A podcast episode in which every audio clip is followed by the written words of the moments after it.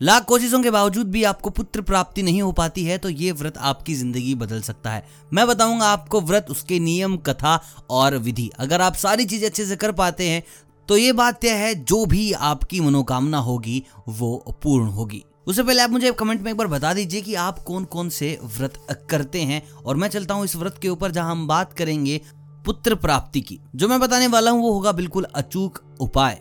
मंगलवार को उपवास रखने से मनचाही संतान की प्राप्ति होती है। मुख्यतः पुत्र की चाह रखने वाले लोग मंगलवार को ही व्रत करते हैं। लेकिन मैं आपको बताता हूँ, मंगलवार के व्रत की विधि क्या है? कैसे आप पुत्र प्राप्ति कर सकते हैं? देखिए, यह व्रत शुक्ल पक्ष की प्रथम मंगलवार को रखा जाता है। इस व्रत को आठ मंगलवार आपको करना ही है।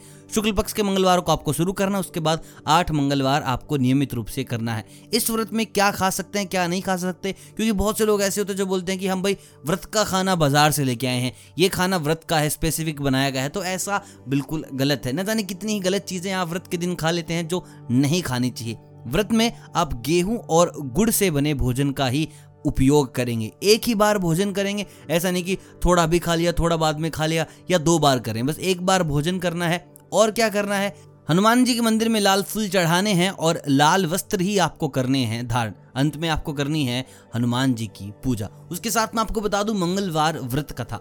बिना कथा के कोई भी व्रत अधूरा है। हर तरीके से कथा का अपना महत्व है। तो बिना कथा सुने कभी भी व्रत ना खोलिएगा। एक निसंतान ब्राह्मण दंपति काफ़ी दुखी थे। ब्राह्मण एक दिन वन में पूजा करने गया। वह हनुमान जी से पुत्र की कामना करने लगा। घर पर उसकी स्त्री भी पूजा प्राप्ति के लिए मंगलवार का व्रत करती थी। मंगलवार को व्रत के लिए हनुमान जी को भोग लगाकर ही वो भोजन करती थी।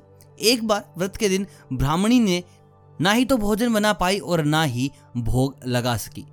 तो उसने प्रण ले लिया कि ये मुझसे कैसा पाप हो गया, ये कैसी गलती हो गई।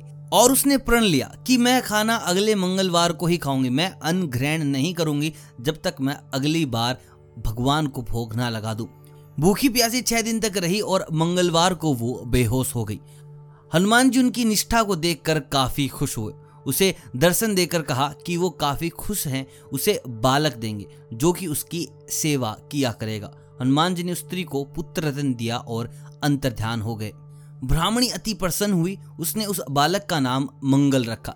जब ब्राह्मण घर आया तो बालक को देख पूछा कि ये कौन है? पत्नी ने सारी कथा अपने स्वामी को बताई। पत्नी की बातों को छल पूर्ण जान ब्राह्मण को अपनी पत्नी के चरित्र पर संदेह हुआ। एक दिन मौका देख ब्राह्मण ने बालक को कुएँ में गिरा दिया। जब ब्राह्मण घर पे आए तो पत्नी ने पूछा कि मंगल कहाँ है?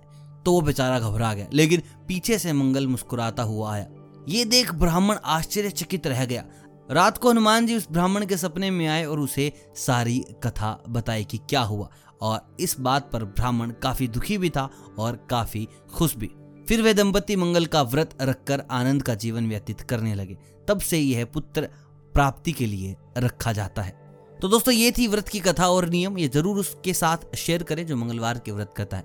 बाकी वीडियो आपको कैसे लगी, आप कमेंट करके बता सकते हैं। लाइक करें, शेयर करें। मिलता हूँ बहुत जल्द। तब तक आप सभी को अलविदा।